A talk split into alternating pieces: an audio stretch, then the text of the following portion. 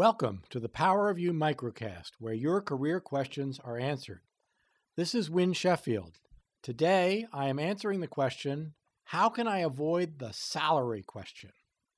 We are all concerned that we might be disqualified from a potentially great job because we mentioned a salary that is too high or too low.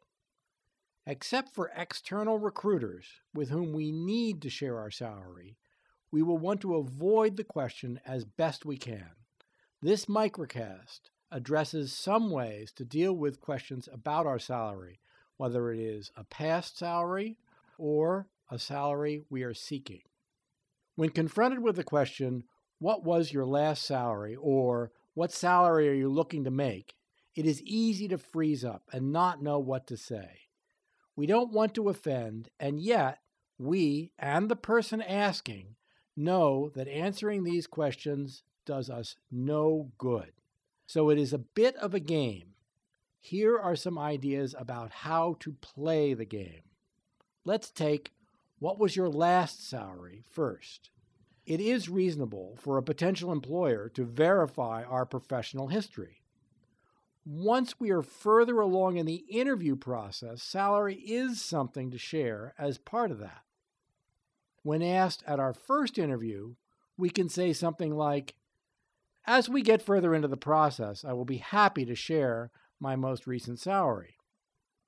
For the what salary are you looking to make question, our first response can be, I'm sure that salary won't be a problem. We can further respond, I'd hate to eliminate myself because of a number. To explain more, we can say, I really want to work here, and I don't want to say something too high or too low to disqualify myself. We can reiterate, I'm sure salary will not be a problem. We can also focus the conversation around the job. Could we talk about job responsibilities first? I really want to work here and don't want to price myself too high or too low. Once I know what the job is, the salary will be clear. Recognizing this discussion is not in a vacuum and that there is a market where salary can be researched, we could respond, I was expecting to be brought in at market. Or, if we want to show we've done our homework, we can say, the market is paying 150 to 175,000. I would expect to be brought in at market. In the end of the day, we might give a number. In that case, give a range a wide range.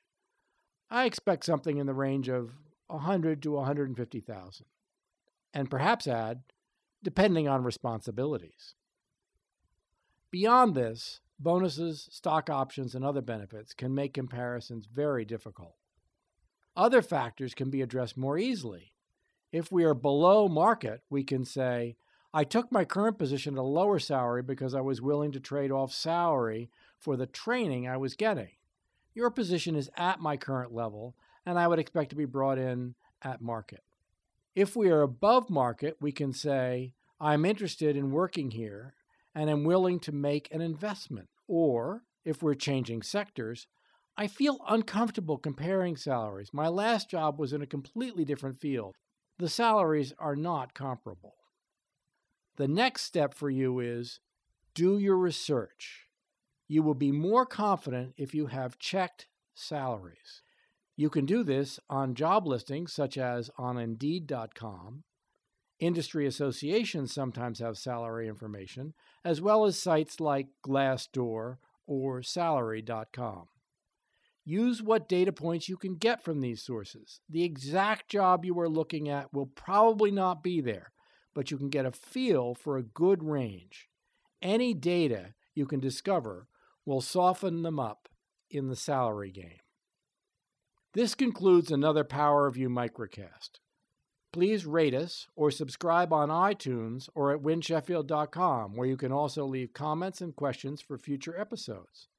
For the Power of You microcast, this is Win Sheffield. Thanks for listening.